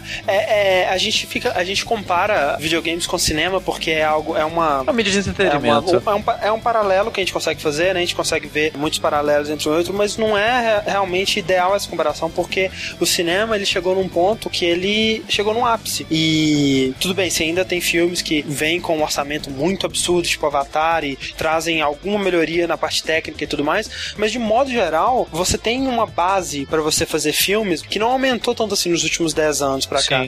Enquanto os videogames, a perspectiva é só subir, né, cara? Quanto mais alta resolução você tiver que fazer essas as texturas, quanto mais complexo tiver que ser a inteligência artificial, quanto maior for o mundo, mais detalhado for o mundo do seu jogo, você precisa de mais pessoas, mais tempo, mais dinheiro. E eu acho que esse crescimento desenfreado que vai ser um dos causadores desse crash. É, é muito óbvio quando você para pra pensar que, tipo, não tem nenhum outro caminho para esse futuro que não seja a decadência. Sim. Não, não tem como a gente continuar nesse caminho que a gente tá seguindo agora. O único caminho é, é eu, eu, eu, também vejo. The End is coming, o André na rua com é, placa. É, mas, The End Night. Mas eu também acho isso. Pode ser daqui um ano, pode ser daqui dois, três, quatro, mas isso vai acontecer. Porque Sim, as empresas. a gente já tá vendo isso, né? Sim, porque as empresas parece que elas não querem enxergar isso, sabe? É, é, é hum. tipo aquele elefante rosa na sala que todo mundo sabe que tá ali, mas ninguém quer falar dele. O problema não é não falar disso. O problema é que eles querem ganhar dinheiro enquanto dá. Ex exatamente. Eles estão cagando. Mas essa, daqui mas, a três é... anos não vai rolar mais, entendeu? Se eles puderem ganhar muito dinheiro daqui a um ano, para daqui a dois não ter mais nada, eles vão preferir ganhar muito dinheiro daqui a um ano. Entendeu? Mas esse é o problema, porque sim, se sim. eles continuar pensando assim, a gente quer crescer, crescer, crescer, e foda-se as consequências desse crescimento, eles vão explodir. Sim. E eles Sabe? vão explodir, porque a gente já tá vendo isso, né, cara? A gente já vê. Você tem um ou dois jogos que vendem muito bem por ano, cara. É muito difícil você ter é, novas franquias fazendo isso. Talvez no começo dessa geração a gente veja isso de novo, né? Mas depois de um tempo vai continuar a mesma coisa. E se os jogos não venderem exponencialmente mais, é, é, é o lance é que assim, os jogos eles precisam vender tanto quanto vai aumentar o gasto deles. Isso não Sim. vai acontecer, cara. Não vai. É mais provável que diminua. É. Tá acontecendo outra coisa que aconteceu durante o período de Crash. Tá chovendo console e pseudos consoles por aí, cara. É verdade. É, eu sei que não, não, apresenta muito risco, porque são 20 de Android, 15 Steambox, sabe? Corre o risco também de saturar o mercado, né? Sim. Essa indústria, ela precisa amadurecer muito rápido, eu acho, sabe? Porque ela, de alguma maneira, ainda é encarada como um entretenimento mais voltado para criança. E ela não tenta muito fingir é, sair disso, sabe? Uhum. Aquele, aquela, o dorso feminino é um exemplo disso, sabe? Sim, com certeza. Ela, ela é muito massa velho. Tudo que ela quer fazer para trazer gente é massa velho. Tipo, o cara, olha que foda, você pode tirar na cabeça daquele cara e fazer t-bag em cima dele depois. Massa olha véia. que foda, você pode desmembrar isso e aquilo e toma o torso aqui de presente pra você colocar na sua casa, sabe? Tipo, tudo que ela faz para tentar chamar atenção é muito massa velho. Ela não sabe fazer. Mas ao, ao mesmo tempo, o público massa velho é o público que, que compra os jogos em massa. Sim. Né? Em massa velho. Se a indústria começasse a mudar isso, é, as pessoas iam mudar junto. Mas eu acho que ela tá mudando, o Sushi. E é, e é, o lance que a gente tá falando do Crash, que eu acho que é, é muito o que pode acontecer. Um, um afastamento dos jogos AAA, porque é insustentável. Uhum. Se atualmente é difícil, só tende a piorar. Que nem você tava falando, a gente vai ter que nem em cinema.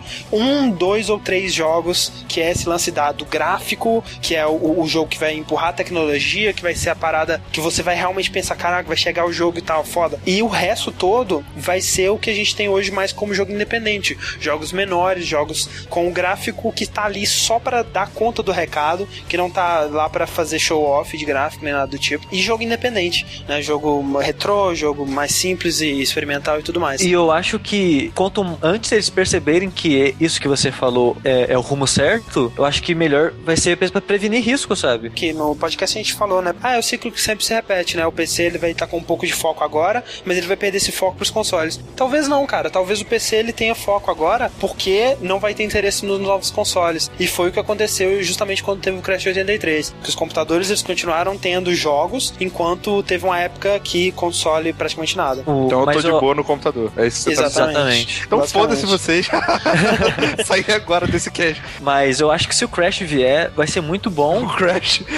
tá o, o Crash Bandicoot. É. Crash Bandicoot. Se ele acontecer, de certa forma, eu acho que vai ser bom porque a empresa ela vai aprender com os erros dela, sabe? Ela é, vai... vai amadurecer. Exatamente. Eu acho, eu acho que ela precisa disso urgentemente, sabe? Foi muito positivo quando aconteceu na época do. do sim, do sim. A Nintendo veio e botou moral na casa, sabe? Durante, ah, durante um bom tempo.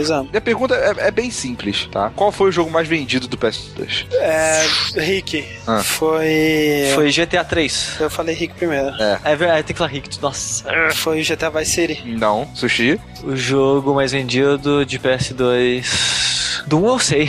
E do 2? É, eu também sei do 1. Ó, foram 17,53 milhões de unidades. Não foi GTA 3? Não. Deve ter sido o GTA San Andreas, então. Sim. André, Olha aí. o San Andreas, cara. Quem diria? Ha. Tem, tem informação de qual que é o segundo lugar? Não, eu tô vendo aqui no, na Wikipedia só fala Ah, jogo mais tá. vendido. Ah, é, Mas deve ter sido outro GTA, né? Se pá. É, Olha só, Gran Turismo 3, em terceiro lugar, Gran Turismo 4. Olha aí, Olha cara. só. é do, do PS1 foi o Gran Turismo 1, né? É, e olha que assustador, velho. GTA 3 é, vendeu 7,9 milhões, o Vice City vendeu 9,6 milhões e o San Andreas vendeu 17 milhões, cara. Cacete. Inacreditável. Muita coisa, velho. Assim, né? É, muita coisa. Muita coisa, muita coisa. então, olha só, continuando nesse pessimismo, a gente tem visto aí nas notícias, acho que um- alguns dias atrás a gente teve outro atentado envolvendo armas e jovens nos Estados Unidos, né? É, a gente teve aquele atentado no final do ano passado e agora a gente tá vendo uma mobilização maior, uma, uma, uma tentativa maior de, não sei se encontrar culpados, mas de tentar fazer alguma coisa a respeito, pelo menos no, no governo dos Estados Unidos. Teve a notícia de que o vice-presidente Joe Biden ele se juntou com líderes da indústria dos videogames para discutir violência nos videogames e a relação ou não com os atentados, né? Eu acho que a gente tem alguma certeza, né, pelo que a gente já viu de pesquisa e pelo que a gente observa no mundo de modo geral, que não existe essa conexão, né, cara? A violência no videogame causar violência no mundo real. Eu não acho que existe conexão direta, né? Uhum. Mas eu também, eu, eu não acho que não haja nenhuma influência na sua, em você, sabe? É, nem que a influência seja você aceitar a violência mais facilmente, sabe? De uma forma ou de outra, banalizar um pouco a violência, entendeu? Sim. Eu acho que alguma, alguma interferência sim vai, vai ter em você, de, de alguma Eu forma, não acho sabe? que é uma interferência direta. Claro que a gente não tem como usar isso como métrica pro mundo inteiro, Aham. mas é aquele lance, tipo, a gente ainda é afetado pela violência depois de décadas de Mortal Kombat, de Opa. FPS e tudo Sim. mais. Eu, eu posso jogar Walking Dead, onde você decepa a perna de um cara, e eu não. Eu viro a cara quando me mostram essas fotos de, de, Não. de, de acidente Mas ou eu, de qualquer e, coisa. e- e tipo, não é só porque que eu fiz aquela decisão no Walking Dead que eu vou fazer isso na vida real. Eu jamais farei isso na vida Exatamente. Eu não consigo, eu não consigo ver esse link. Eu- O que eu acho, na real, é que a violência nos, na mídia, ela reflete a violência da sociedade. Ela não causa. Uhum. né? Ela só reflete o que tá acontecendo. Exatamente isso que eu ia comentar. E eu acho que isso não é um problema dos videogames em si, sabe? Essa violência. É, um- Aham. é a, todas as mídias falam disso, sabe? Sim, Mas sim. as pessoas, elas cutucam muito o videogame por causa disso, porque é uma mídia infantil e mexe com a cabeça das crianças. E as crianças. Sim, isso é muito claro de ver que é o lance do rock and roll, né? Do Elvis que era do demônio. É a mídia nova que tá sendo demonizada e tudo mais. A solução disso, a solução de pararem de culpar os videogames é esperar uns anos pra todo mundo morrer. Porque quando as pessoas que estão culpando os videogames morrerem e as que tiverem no lugar delas forem as que cresceram com videogames, isso não vai acontecer mais, É. né? Assim, talvez. Mas o Obama já parece que pediu um estudo, né, pra tentar fazer uma relação disso. Muita gente tava reclamando porque, pô, mas vocês não tem que ir nessa conferência porque vocês vão estar assumindo que tem alguma relação, vocês vão estar dando pano pra manga desses caras que estão querendo culpar os videogames e tudo mais. Mas eu acho muito válido discutir. Sim, eu também acho. O foda de estudo, e desses estudos que eles fazem de pesquisa, é que é muito manipulável. Eles podem achar a resposta que eles querem achar. É, aí tem teoria de conspiração também, né? Mas vamos supor que eles vão fazer a parada direito. Você- Vocês já viram, sabe, o Penn Teller, os dois mágicos lá? Eles têm aquele programa Bullshit. Bullshit, aham. É, e num desses programas eles fizeram. Ah, será que o moleque que joga Call of Duty pra caralho e é muito foda, é o primeiro no ranking mundial, será que se ele pegar numa arma de verdade ele, ele vai conseguir fazer o que ele faz? Eles fizeram isso com o menino, levaram ele no, no negócio de armas, ele saiu chorando de lá. tipo, não é assim, sabe? É, a representação de, de armas de, de, de fogo é, é muito é muito crua, né? Você você tá apertando um botão, né, velho? Você não tá atirando Sim. com uma arma. Eu acho que o mais próximo que ali chega é o efeito sonoro. Você dizer que o videogame ele tá te treinando a tirar uma arma, é você dizer que a Soros Red tá te treinando a ser um demigod, né? E, e destruir o Buda Galáctico. Sim, tipo isso, né? Porra, velho. Porra. Preciso treinar mais, que eu não tô longe disso ainda, mas. No final das contas, eu ainda acho que é aquela coisa. As, as pessoas são formadas, elas estão suscetíveis a milhões de, de, de influências, sabe? É, é impossível você chegar e apontar o dedo pra uma influência. É, é um mundo onde tudo tá. Você não tem como. Só se você, sei lá, desde criança pegasse Exato. um bebê e isolasse ele de qualquer outra coisa do mundo, só. Sabe? É, é muito difícil. Não tem como você apontar o dedo pra um, um lugar só, mas se tivesse que ser apontado, né, cara, seria pra porra do porte de armas nos Estados Unidos, né? E, ah, porque aconteceu o tiroteio por causa do GTA, por causa do Call of Duty. Não por causa da arma que o menino tinha ao alcance dele, né, ali a dois metros. Não foi porque toda vez que tem a porra de um atentado desse, a televisão americana fica um mês glamorizando e fazendo desses caras anti-heróis. É, é- é como dizer assim: olha só, você quer ter atenção, só só precisa ir na sua escola e matar todo mundo. Nós vamos ficar falando de você por um mês. Sim. E normalmente são pessoas carentes de atenção que fazem esse, Exato. esse tipo de coisa mesmo, sabe? Uma coisa que é, é muito clara nesse, nesse aspecto, só pra encerrar aqui, é que, assim, nos Estados Unidos, no ano passado, tive, é, é só, assim, vamos isolar incidentes com armas em escolas. Só em escolas. Ano passado, tiveram mais de 30 nos Estados Unidos, em 2012. Muita coisa. ao longo do ano. Nesse, em 2013, a gente tá o quê? Há menos de 30 dias em 2013, já tiveram três. Sabe, no mesmo período desses, desses 30 que tiveram ano passado, na Coreia do Sul, que é um país que consome tanto videogame quanto os Estados Unidos, que é um país que tem um, um videogame como esporte, sabe quantos atentados em escola aconteceram nesse mesmo período na Coreia do Sul? Zero. Ó. Sabe quantos atentados aconteceram na Coreia do Sul na história da Coreia do Sul? Zero. Zero. irado. Então, assim, é, aqui no Brasil a gente também já teve problemas com violência no- nos jogos. A gente já teve alguns casos de jogos banidos por sua violência, justificadamente ou não. Eu gostaria de saber de vocês, então, senhor Rick Zushi, qual foi o jogo mais recente a ser banido no Brasil? No Brasil. CS? Não, inclusive CS foi desbanido, sabia? Ah, eu Sim, sabia. Eu sabia. Recente. Você tem dica do ano, só pra ter uma ideia? Pera aí, deixa eu ver o ano aqui. Só pra eu saber o, o quanto é recente, né? Ah, ah, é que eu lembro que teve um MM MMO que foi, não consigo lembrar o nome dele. Não foi EverQuest. EverQuest ele é de Ah. 2000, eu acho. Esse jogo em questão, ele é um jogo de 2006. Hum, É um jogo de uma empresa que já teve outros jogos banidos. ó, replay. Ah, não. Foi Red Dead, não, né? Não, não foi Red Dead. Red Dead é de 2009. É, nove, não tô antes disso. Foi algum. Foi algum GTA? Não foi GTA, apesar de que o GTA foi banido também, mas É, só o primeiro. tá. Pra você ver a consistência. Né? Só piorou depois primeiro, pelo amor de. Deus. Foi, olha só, foi um jogo da, da Rockstar. Ah, Bully. Bully, muito bem. Banido por mostrar violência em ambiente escolar. Olha aí. só. É, É. vamos fazer o quê? né? Um jogo, um jogo tão bobinho. Né? Tão, do- dos jogos da Rockstar, o jogo mais inocente que ela já fez, tirando, Exatamente. tirando do ping-pong, né? Isso Última notícia light, bem light essa. É Aham. falar sobre rumores da nova geração. Por quê, né? Se já que fala de videogame, tem que falar da nova geração. é verdade, a nova geração tá aí. Tá aí. E, e, cara, que boatos muito nervosos, cara. E, e muitos apontando pra mesma coisa. Assim, um ex-funcionário Um desenvolvedor. disse que sabe as especificações do, do suposto próximo console da Sony e da Microsoft e diz que o PS4 vai ser mais potente que o Xbox, olha só. É, mas pelas descrições dele, parece que vai ser um salto bem decepcionante, né? De- dessa geração pra próxima? É, porque o que ele disse é que o que ele tava comparando, né, era o Battlefield 3 de PC no máximo, né? É sim, mas não sei se esse é o máximo que o console vai gerar. Foi, não, é, pois é, foi o que ele disse, né? É, porque se for só isso, pra que que vai comprar outro console, né, cara? Mas ah, as especificações, é, a memória RAM, acho que do PS3 vai 4 GB de RAM, DDR5, sendo que 500 megas vai ser pro sistema operacional, o Xbox vai ser 8 GB de RAM, DDR3, sendo que 4 GB vai ser pro sistema operacional. Que faz mais sentido pro que o Xbox tenta fazer, né? Que é Sim. esse lance mais media center e mais. Enquanto que parece que o, o, o novo PlayStation ele vai ser mais focado ainda mais pra jogo, né? Sim, sim. E até essa memória também pode ser pra usar o suposto Kinect 2.0, né? Que é, Sim. tem uns boatos aí também. A expectativa de vocês pra nova geração é, são tipo gráficos absurdos?